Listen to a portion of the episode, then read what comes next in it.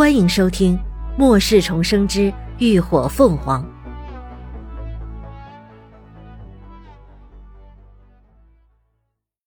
第三百二十一集，增援。赵翔天实战经验丰富，危急关头他的反应也极快，一手拽紧藤蔓准备离开，另一只手迅速的支起一面土盾，抬手挡在头上，试图阻挡肉蛇的攻击。可他毕竟从未遇到过大嘴怪，低估了肉蛇的攻击力，再加上他的异能已经所剩无几，凝聚起的土盾坚硬度不够，完全无法承受住大嘴怪的攻击力度。只听得砰的一声，土盾瞬间被击得四分五裂，而那条肉蛇依然趋势不减，一下就缠绕住了赵翔天的脑袋，将他整个人提了起来。说时迟，那时快，对面的风系异能者及时出手，一道无形的风刃骤然袭来，狠狠地劈砍在了那条猩红的肉蛇上。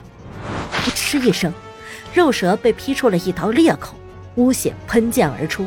而那大嘴怪吃痛之下，顿时松开了猎物，迅速收回了肉蛇。幸好赵翔天手中依然紧紧地拽着藤蔓，重新跌回地面的同时，才得以稳住身形。可下一瞬，他身后又传来一阵咔嚓咔嚓的让人头皮发麻的响声。顾不得抹去满脸的粘液污血，他猛地回头一看，就见最后凝聚的那堵土墙正在不断的出现皲裂纹，显然已经支撑不住了。赵翔天心知不好，再不敢耽搁，一把攥紧藤蔓，脚底下用力一蹬，整个人就朝着对面急荡而去。然而慌乱之下，他根本就没有注意到。此时，底层的腐蚀兽口中早已没了猎物，而就在赵翔天腾空而起的瞬间，一股带着恶臭的灰黑汁液突然从下方喷出，不偏不倚的，恰好喷溅在了他的肩膀上。哇！剧烈的疼痛让赵翔天忍不住痛嚎出声。肩膀往上的手臂更是因此完全失去了力气，一下子就松开了紧攥的藤蔓，整个人直直的往下跌去。而腐蚀兽更是迫不及待的撕裂着嘴，吐出了那条致命的口气。与此同时，随着轰的一声巨响，土墙也应声破裂，轰然倒塌，一只只狰狞的身影犹如决堤的河水蜂拥而出。队长。这一幕发生的太过突然，又太过迅猛，所有人根本来不及出手相救，只能眼睁睁的看着赵翔天不断的坠向地狱，心也跟着不断的往下坠，死亡近在咫尺。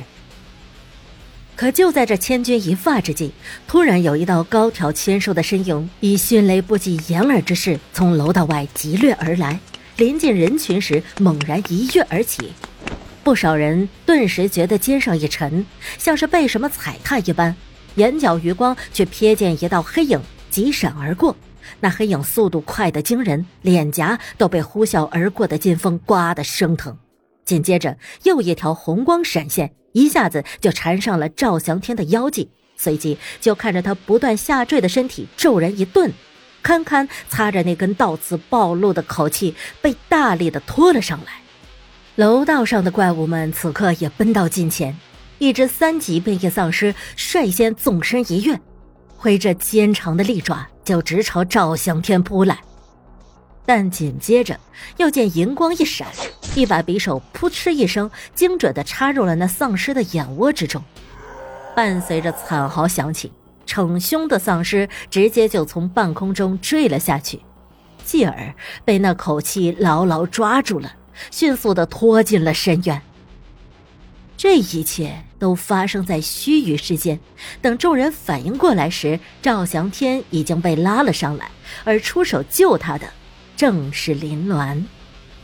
他们甚至没有看清他究竟是用的什么将人拉上来的。快，挡住尸群！林鸾朝着傻愣愣的人们一声厉喝。顿时把已经吓得脸色惨白、狼狈不堪的赵翔天拖至一旁，其他人被他一吼才如梦初醒，纷纷调动起各自的异能，全对着涌来的怪物们发起攻击。赵翔天看着仿佛从天而降的女人，脸色精彩纷呈。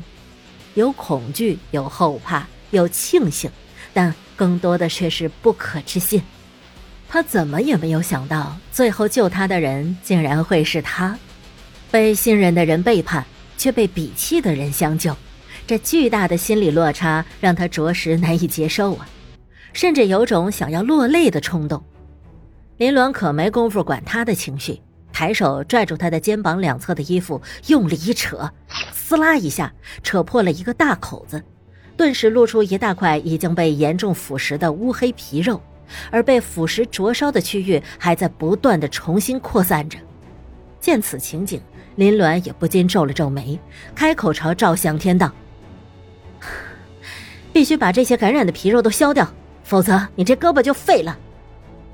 赵翔天已经痛到浑身都打起了哆嗦，此时也不疑有他，他咬着牙颤声道：“你，你削吧。”林鸾不再迟疑，立刻喊了两个人过来按住赵翔天，又拿出了条毛巾塞进他口中，取了把干净的匕首，简单消毒过后，就直接照着他的肩膀快速的削切了下去。剧痛袭来，顿时让赵翔天两眼发黑。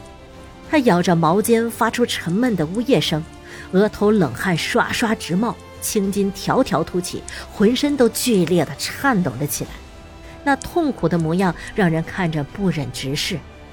神鹰战队的队员们都红了眼眶。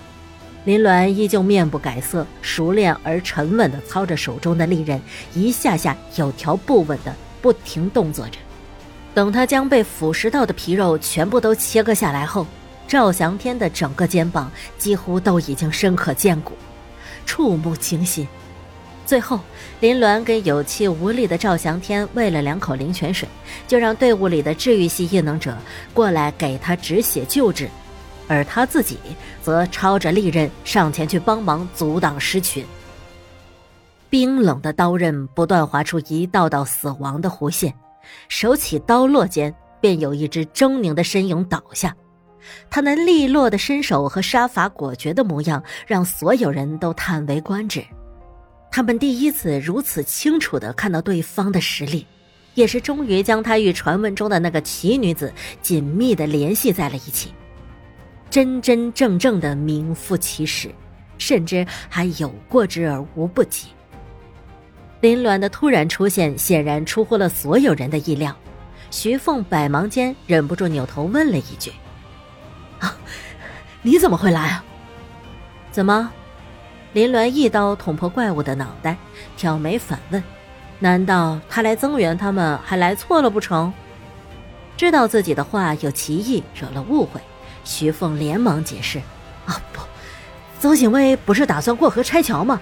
怎么会让你来增援？”过河拆桥，什么意思啊？林鸾没听明白。徐凤道：“我们刚才一见情况不对，就立刻让罗家跟邹信威联系，想让他派来增援，可他直接把罗家的精神力给屏蔽了，这不是打算拿我们当炮灰吗？”林鸾闻言这才了然，不禁在心里冷笑：以邹庆威四阶精神异能者的实力，肯定早就对这边的情况了如指掌。知道以他们的能力，怕是在劫难逃，所以早就打算直接放弃他们了。难怪刚才自己说要来增援时，那姓邹的二话不说就同意了。谁会拦着自己的仇人去送死呢？感谢您的收听，下集更精彩。